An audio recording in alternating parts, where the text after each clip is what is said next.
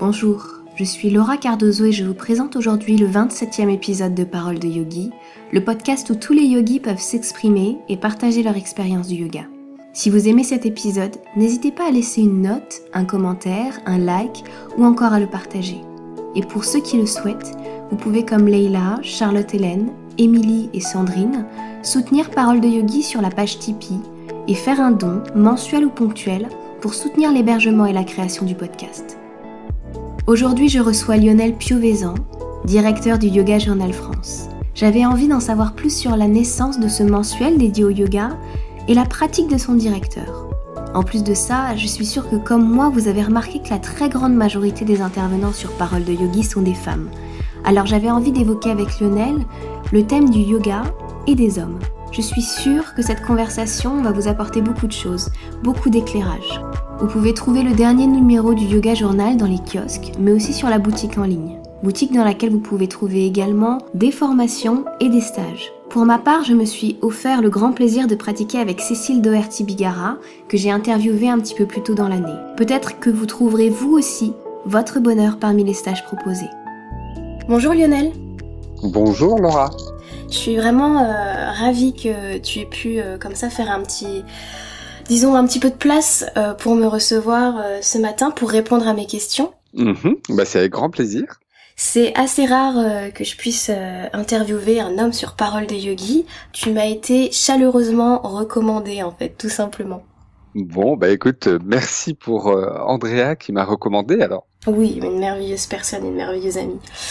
Alors du coup, je voulais savoir, je ne connais quasiment rien de toi, je voudrais savoir quel est ton parcours yoga, comment est-ce que tu as découvert la discipline, quel a été le premier cours, les premières sensations ?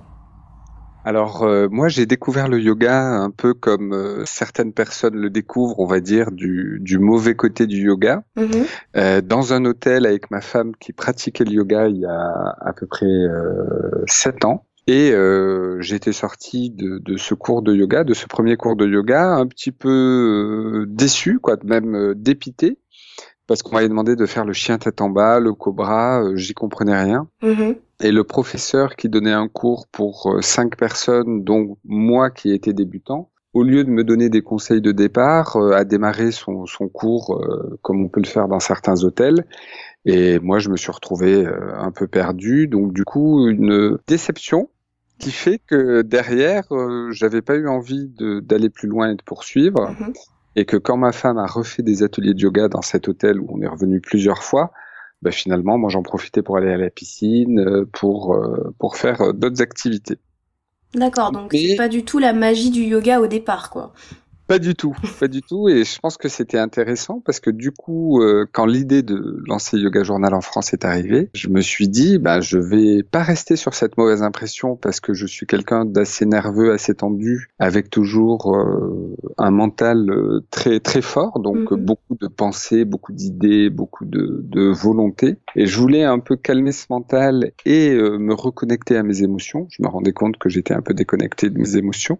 Donc, je suis allé cette fois-ci dans un cours pour débutants à Chambéry, c'était il y a 4 ans, avant de lancer Yoga Journal, parce que une personne m'avait proposé de lancer Yoga Journal en France et je me suis dit, je le lancerai si vraiment je découvre ce côté magique du yoga. D'accord. Et là, j'ai adoré le cours. C'était un cours de yoga pour débutants au Cercle de Yoga à Chambéry, donné par Claire, une des fondatrices du Cercle de Yoga. Et j'ai trouvé ça génial. Ça m'a fait beaucoup de bien. Ça m'a calmé.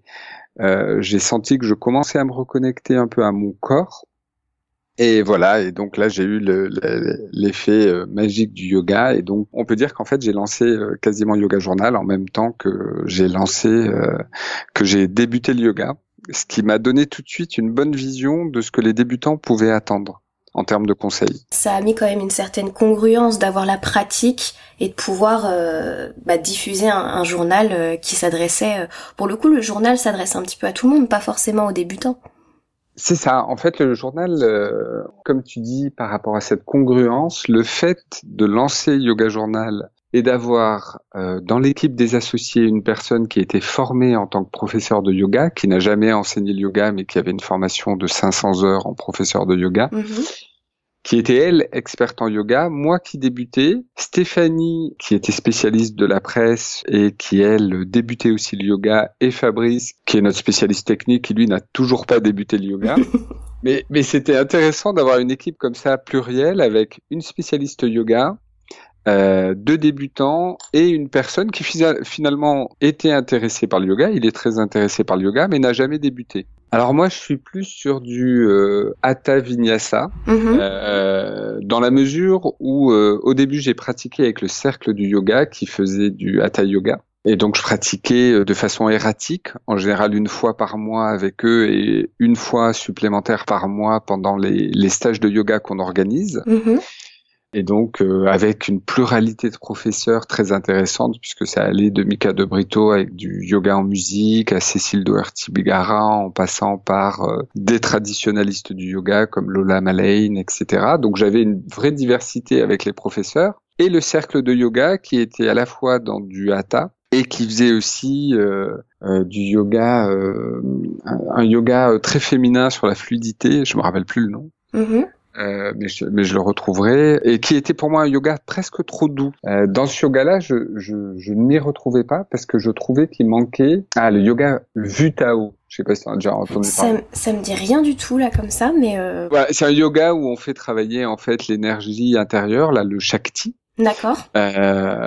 Et c'est un yoga qui était enseigné très très bien par Marine, une autre personne du cercle du yoga. Mais du coup, c'était un yoga où il manquait la partie physique des asanas, des enchaînements. Donc, mais ça, par contre, j'ai tout de suite ressenti dans le yoga ce bienfait, cette reconnexion à ces émotions qui me manquaient, qui me faisaient défaut, et le fait de calmer le mental, d'apaiser le mental. Ça a été tout de suite les premières sensations, et avec du coup cette pluralité de professeurs, qu'est-ce que tu en as retiré? Parce que c'est assez rare d'avoir comme ça une personne qui a l'habitude d'aller piocher dans l'enseignement de chaque personne quelque part. Pour moi, ça a été très riche parce que très rapidement, avec cette pluralité de professeurs, j'ai découvert quel yoga me plaisait plus que d'autres. Donc, j'ai tout de suite vu que... et d'ailleurs, dans les professeurs, la seule personne avec qui j'ai fait un stage complet, c'était avec Cécile Doherty-Bigara. Oui. J'ai fait des bouts de stage avec Mika de Brito et Sandra Insoa, des bouts de stage avec Ariane, mais je pratiquais pas. Bizarrement, j'étais vraiment à l'intendance et dans ces phases-là, avec certains profs, je pratiquais très peu. Là où j'ai le plus pratiqué, c'est vraiment avec Cécile et Mika au départ. Et Mika de Brito, j'adore son cours Vinyasa Karama, qui est un Vinyasa très dynamique, qui commence par un pranayama, donc de la respiration, qui nous pose. Quelque chose de très dynamique en musique, très joyeux, mais accessible à tous, qui pour moi permet de lâcher au niveau physique, donc par le physique de lâcher le mental, qui se finit par une relaxation au son du hang, qui est un instrument dont je suis tombé amoureux. Ah, c'est clair. Et donc, ce cours, je l'appréciais énormément. En revanche, certains autres ateliers avec Mika, j'étais moins fan, comme par exemple le partner yoga, l'acro-yoga. Voilà, ça par exemple, ça m'attirait moins. Et avec Cécile, où j'ai eu la chance de faire une retraite complète et où je me suis offert cette retraite, là par contre, ouais, j'ai vraiment apprécié. Et j'ai vraiment trouvé de la profondeur et j'ai compris. J'ai compris en fait ce qu'on pouvait vivre sur le tapis. C'est là que j'ai rencontré Andrea d'ailleurs. Et c'est vrai que ça a été pour moi une vraie révélation. Je me suis dit c'est super. Il me manquait un peu d'hommes dans cette retraite parce que j'étais le seul homme. Et même si je suis très à l'aise avec les femmes, c'est vrai que j'ai regretté qu'on n'ait pas 2 ou 3 autres hommes pour partager aussi ce qu'on vivait parce qu'on vit les choses différemment sur un tapis, je pense. Et en quoi, justement, ça peut être différent? Je pense qu'en fonction des enseignants, je parle notamment de Cécile, là, dans ce cas-là, qui est très axée sur l'émotionnel féminin et qui maîtrise parfaitement l'émotionnel féminin. Nous, il y a des paramètres où on est moins sensible. Par exemple, moi, l'écriture, alors que je suis quelqu'un qui aime écrire, me mettre à écrire à la fin d'un cours de yoga, je n'y arrivais pas. Tu vois, ça ne me stimulait pas, je n'étais pas stimulé, et du coup, j'écrivais un peu des choses, mais sans vraiment de profondeur. Moi, j'aime bien écrire seul dans ma chambre, dans l'intériorité. Mmh. Et là, au milieu de tous, c'est quelque chose qui me convenait pas. Donc, du coup, toute cette partie-là, c'est vrai que j'aurais pu sortir et faire autre chose parce que, en fait, voilà, j'étais pas dans un, ça ne me mettait pas en disposition d'écrire, alors que je ressentais bien que chez les femmes, il y avait des femmes qui ressortaient des choses très fortes. Mmh. Et voilà, je pense que c'est le seul point, par contre, dans les pratiques qu'a fait Cécile, je m'y retrouvais totalement. Et du coup, est-ce que tu remarques très souvent dans tes cours que t'es le seul homme ou qu'il y a un ou deux hommes ? Moi, je vois que dans mes cours, ça vient de plus en plus, mais c'est pas non plus... disons que j'ai vraiment pas... Enfin, je dirais pas suffisamment. J'aimerais bien avoir un public plus masculin pendant mes cours. Écoute, oui, moi je m'aperçois qu'il y a très peu d'hommes qui viennent et que souvent les hommes viennent pour faire plaisir à leurs femmes au départ, dans les stages principalement. Mais les hommes viennent pour faire plaisir à leurs femmes et j'en profite pour les interviewer parce que je pense qu'il y a encore un blocage psychologique chez beaucoup d'hommes qui pensent que le yoga c'est quelque chose qui n'est pas physique, que c'est quelque chose qui n'est pas pour les hommes, qu'il y a trop de spiritualité, trop de blabla, on parle trop. Il y a les hommes, les chants qui peuvent déranger aussi certains hommes. Et en fait, dès qu'ils viennent pour faire plaisir à leurs femmes, eh ben la plupart sont touchés et ont la révélation que le yoga, bah c'est pas une secte, c'est pas forcément quelque chose de très de perché, et que chaque enseignant a sa propre façon d'enseigner et qu'ils peuvent tous trouver leur bonheur avec des enseignants différents. D'ailleurs, pour les hommes, je conseille très souvent Mika de Brito, dans la mesure où Mika n'est pas du tout sur et beaucoup moins sur la partie spiritualité. Il chante pas les hommes, etc. Il peut boire un verre de vin avec les participants à la fin ou une bière. Donc, quelque part, on reste dans un yoga joyeux et accessible. Et je pense que pour certains hommes qui débutent, c'est très confortable. C'est déjà pour certaines femmes, pour n'importe qui en fait qui vient en cours de yoga, l'aspect spiritualité peut faire très peur et il est à amener souvent, quand on commence avec un certain groupe, il est à amener vraiment en douceur pour ne pas brusquer et pour faire comprendre ce qu'est la spiritualité. Aujourd'hui, la spiritualité, elle a été montrée longtemps comme quelque chose de sectaire et de complètement perché. Donc en France, en tout cas, on a besoin de mettre un cadre très protecteur, pas du tout invasif, quoi. Faut pas mettre un grand coup de pied dans la fourmilière, sinon ça passe pas, on amène les résistances des gens. Donc c'est vrai que déjà pour les femmes, je vois que c'est compliqué, il m'est arrivé de venir avec un bol tibétain en cours et de me prendre une réflexion parce que c'était trop fort pour la personne, en fait. Oui. Après, pour les hommes, je pense que c'est aussi une question d'image, parce que c'est vrai qu'on voit... Alors, on a des grands professeurs masculins, mais on voit peu de photos sur Instagram, même dans les magazines. Au final, on voit pas énormément encore d'hommes pratiqués. En tout cas, c'est pas la majeure partie des images proposées. Alors, c'est très intéressant ce que tu dis, parce que c'est un reproche que nous font régulièrement des hommes par rapport à Yoga Journal. Mm-hmm. Où ils nous disent c'est dommage, car vous avez beaucoup de rubriques très féminines dans votre magazine, notamment la rubrique de Charlotte Saint-Jean, la rubrique de Cécile, qui s'adresse vraiment aux femmes, et vous n'avez pas de rubrique qui s'adresse aux hommes. Et il y a quand même entre 15 et 20% d'hommes qui pratiquent. Et ils ont entièrement raison, mais c'est vrai que nécessité fait loi, comme dit le proverbe, et que comme nos acheteuses sont principalement des femmes, 85 à 90% de nos lectrices, on a 85 à 90% de lectrices, que 82% des pratiquants sont des femmes, finalement, c'est vrai que le magazine est très orienté féminin. On réfléchit ensemble avec Julien, parce qu'on est deux hommes à la tête d'un magazine féminin, donc c'est quand même assez... ça peut être presque antinomique si on n'avait pas une forte sensibilité féminine, et je pense que c'est le cas pour nous deux. Mmh. C'est de réfléchir à est-ce qu'on intègre une rubrique un peu plus masculine. Et c'est vrai que dans le prochain Yoga Journal hors série qui sort, on fait un hors série sur comment tonifier le corps avec le yoga. Mmh. Donc là, on aura plus d'hommes dans le magazine et on va s'adresser vraiment à 50-50 aux hommes et aux femmes.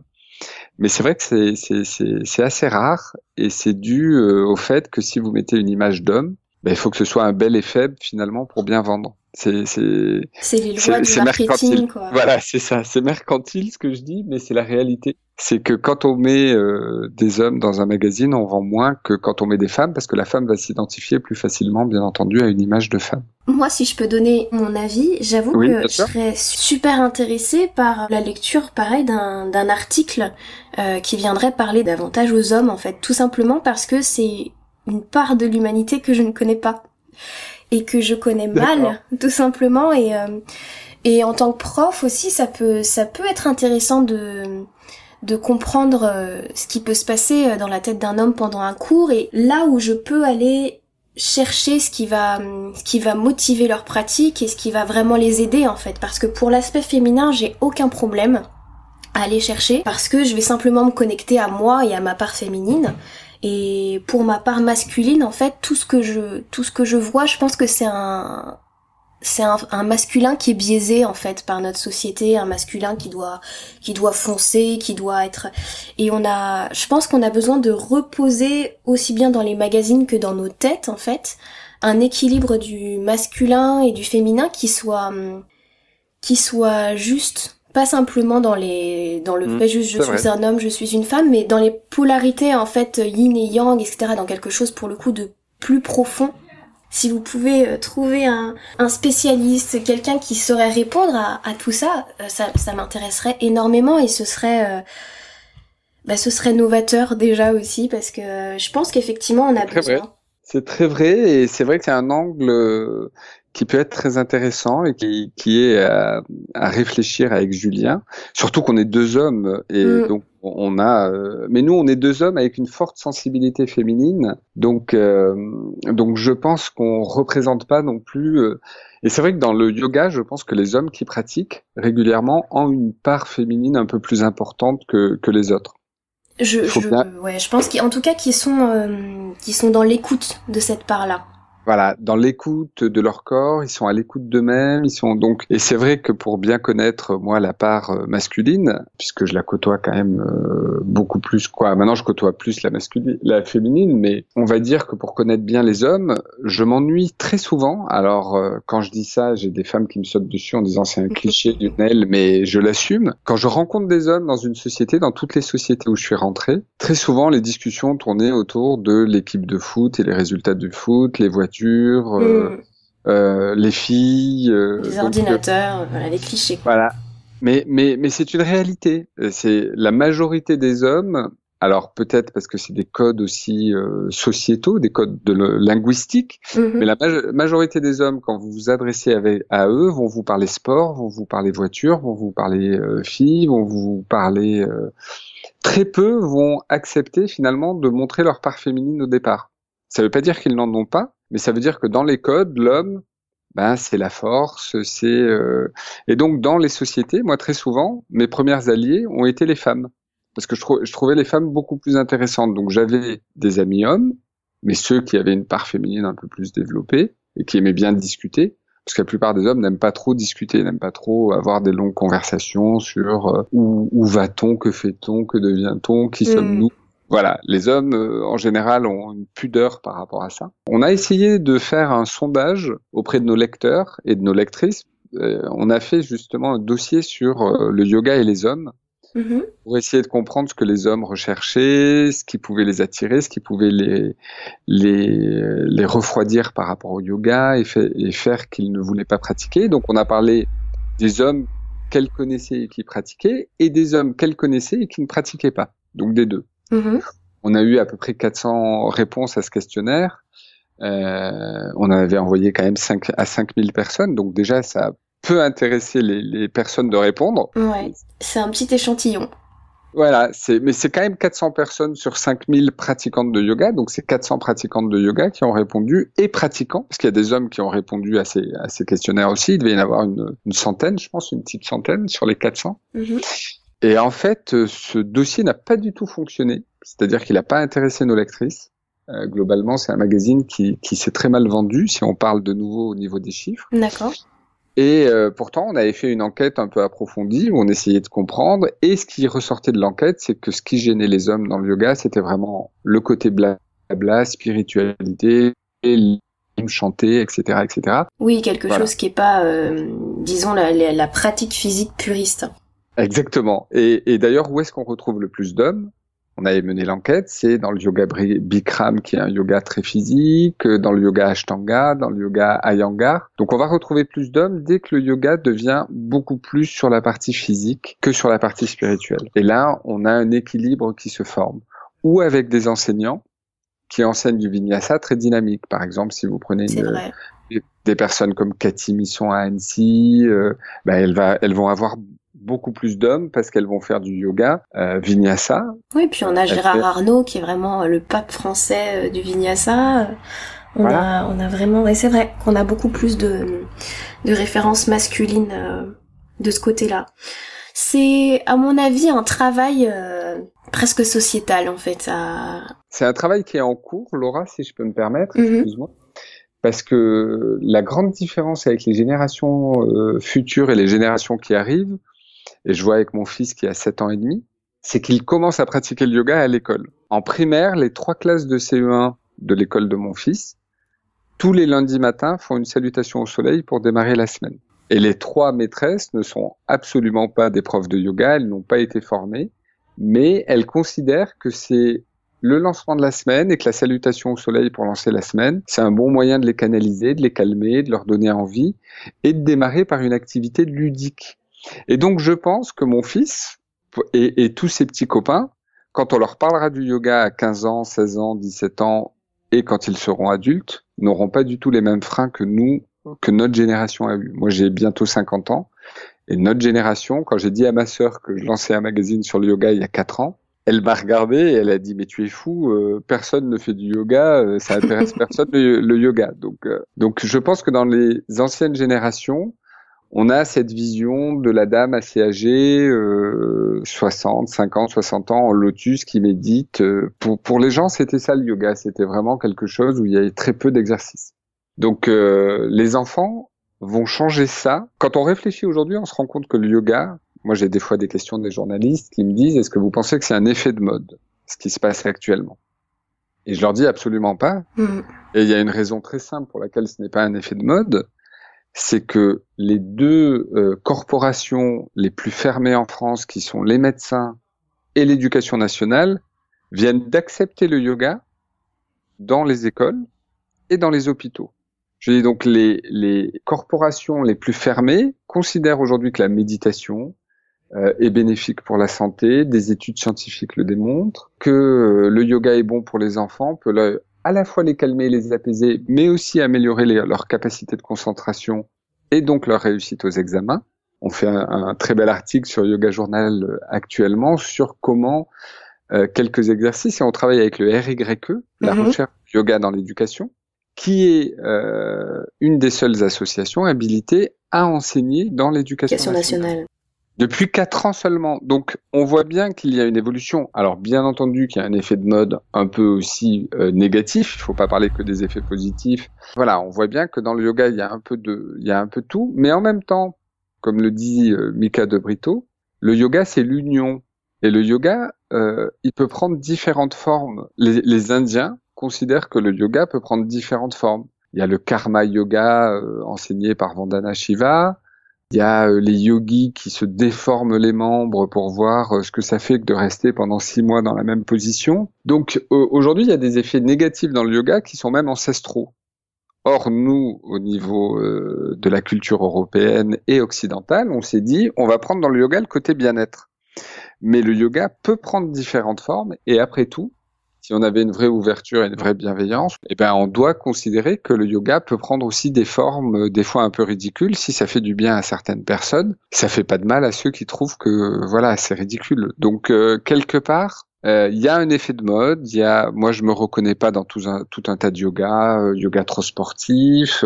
Tu vois, par exemple, on parlait de l'acro-yoga, qui est un yoga qui plaît beaucoup à toute une catégorie de personnes et qui n'est pas du tout un effet de mode et un yoga ridicule.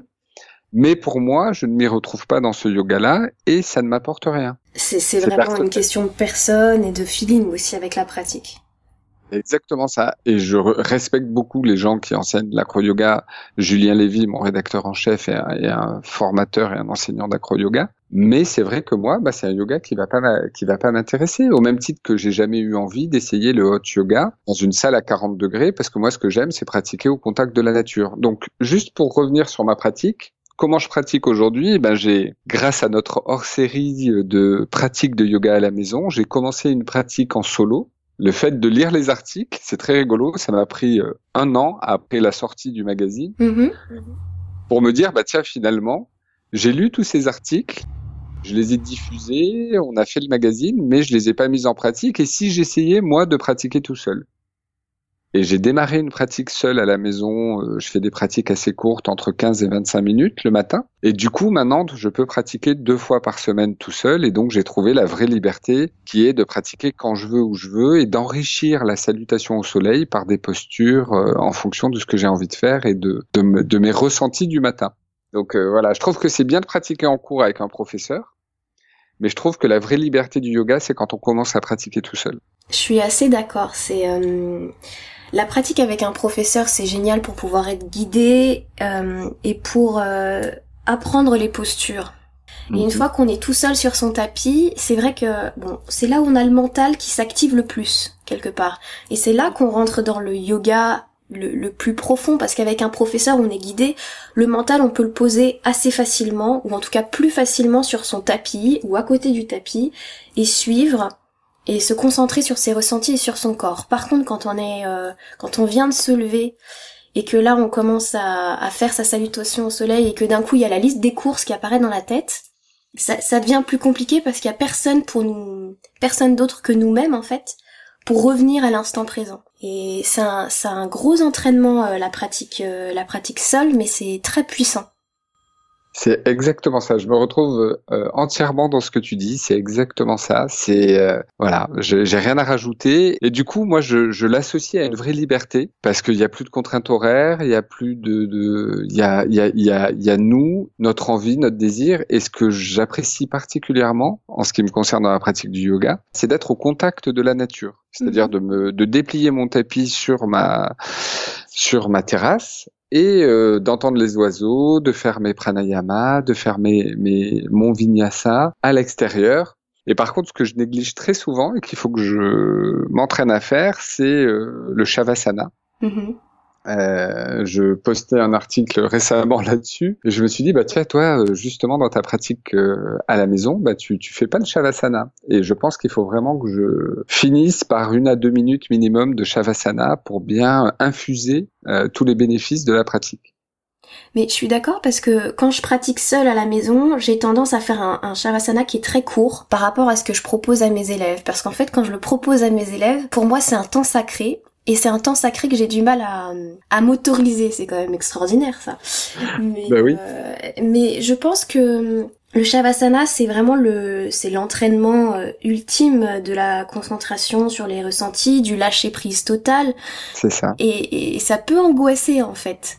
Ça peut un petit peu angoisser parfois. Ou alors on se dit, j'ai fait ma pratique, je reste un petit peu, et puis zou. Et en fait, non.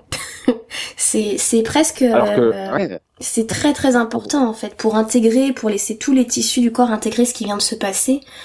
Et puis c'est magique un shavasana, donc c'est vrai que c'est dommage. Alors moi, contrairement à toi, tu vois, quand je suis justement en cours, c'est pareil que toi, mais de l'autre côté, puisque moi je suis élève, quand je suis en cours, j'adore le shavasana en cours. C'est vraiment un moment que j'apprécie particulièrement parce que mon corps est fatigué par l'enchaînement à une légère fatigue due à l'enchaînement des exercices, et donc apprécie ce moment de repos comme un moment pour soi. Et n'étant pas enseignant, c'est vrai que je dois juste en fait, mais je pense que l'esprit, même dans le yoga, doit acquérir une discipline. On doit acquérir une discipline et programmer finalement ce qu'on va faire. Et donc c'est juste une discipline à mettre en place, une routine à mettre en place mais ça serait intéressant d'en rediscuter, savoir si toi et moi nous avons réussi à intégrer ce shavasana en fin de pratique. Ah bah pourquoi pas, ce serait une bonne idée, tiens. Ce serait chouette. Mais en tout cas, merci beaucoup d'avoir répondu à toutes mes questions. C'était un moment très agréable, très très chouette. Écoute, pour moi aussi, merci d'avoir pris ce temps et de nous avoir et d'avoir donné la parole à un homme. Et je t'encourage à le faire avec plusieurs hommes, parce que pour en avoir croisé quelques-uns dans mes stages et festivals, ils ont vraiment des choses intéressantes, je pense, à exprimer. Non, ben je vais continuer sur ma lancée, je vais pas m'arrêter. Bon, super. Merci beaucoup. Merci Laura et belle journée. Belle journée, au revoir.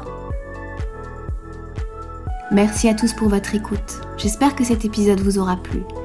Pour ceux qui souhaitent retrouver encore plus de contenu, eh bien sachez que vous pouvez retrouver des vidéos sur la chaîne YouTube de Paroles de Yogi ainsi que des articles sur le blog du podcast. Sur ce, je vous souhaite une bonne journée ou une bonne soirée selon votre heure d'écoute et je vous dis à dans 2 semaines. Namasté.